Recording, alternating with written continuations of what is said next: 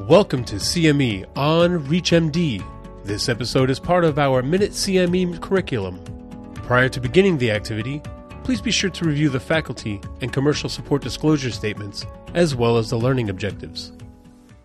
Hello, this is CME on ReachMD, and I'm Dr. Malcolm Munro, a gynecologist from the University of California, Los Angeles. And here with me is Dr. Michael Auerbach, who is a clinical professor and hematologist from Georgetown University. So, Michael, we often hear about the importance of adequate iron status. What we want to talk about today is iron physiology and how iron is important and, and how it actually functions in our body. What can you tell us?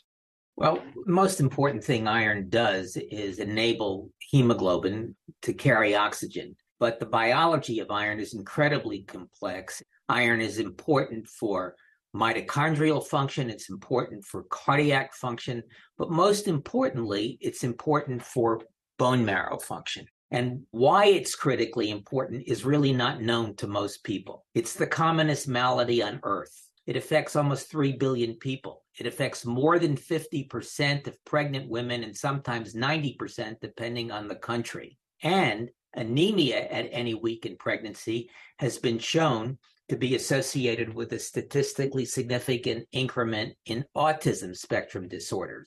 It is an amazingly underrecognized clinical problem. Tell us about hepcidin. What is that and what is its importance? Hepcidin is secreted by the liver and is controlled genetically. If you don't have hepcidin, you have the very well known disorder hemochromatosis. So hepcidin goes up to block iron from coming in and utilized, and it goes down when you have adequate iron. The problem with hepcidin is that it's also an acute phase reactant and it goes up with inflammation. So, in any disorder, hepcidin is likely to be elevated, decreasing the utilization of iron by blocking its absorption and release from circulating white cells that act as reservoirs. So, what does hepcidin do just after somebody takes a dose of oral iron, for example? Think it's a game changer in terms of the way we treat patients with oral iron. When a normal person swallows an iron tablet, the hepcidin goes up immediately and it peaks at eight hours. It stays elevated until 24 hours and it's back to normal at 48. So it literally blocks its own absorption. So, can you take us through what the types of effects that iron deficiency may have on individuals who are non pregnant to start with? There are a host of symptoms, they're an enormous number. However, major symptoms are fatigue, difficulty sleeping with restless leg syndrome, craving for ice called pagophagia, difficulty concentrating, often referred to as brain fog, impairment of exercise tolerance and exertional dyspnea, and weakness. And many of these symptoms occur in the absence of anemia, the mechanism of which is not necessarily clear.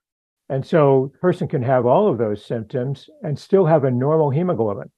It's one of the more serious problems in American medicine because a patient will come in, ask how his or her iron is. The doctor will look at the CBC, see that it's normal, and say, your iron's fine. If you do that to a presenting pregnant woman, you're right half the time and wrong half the time, such that 50% of iron deficient presenting non anemic women are iron deficient. So, Michael, could you talk to us about the impact of iron deficiency on pregnancy? Iron is necessary for normal development of the fetus. In the first trimester, the need for iron is about the same as the non gravid state. But as the second and third trimester ensue, there is a five to tenfold increment in the need for iron for the developing fetus and the placenta. The amount of absorption that is required for that is more than is usually obtained in a diet, and iron supplementation is necessary. So that's what we have for this se- session. Uh, thanks so much for listening. We'll see you next time. You have been listening to CME on ReachMD. This activity is provided by Omnia Education and is part of our Minute CME curriculum. To receive your free CME credit or to download this activity, go to reachmd.com slash omnia.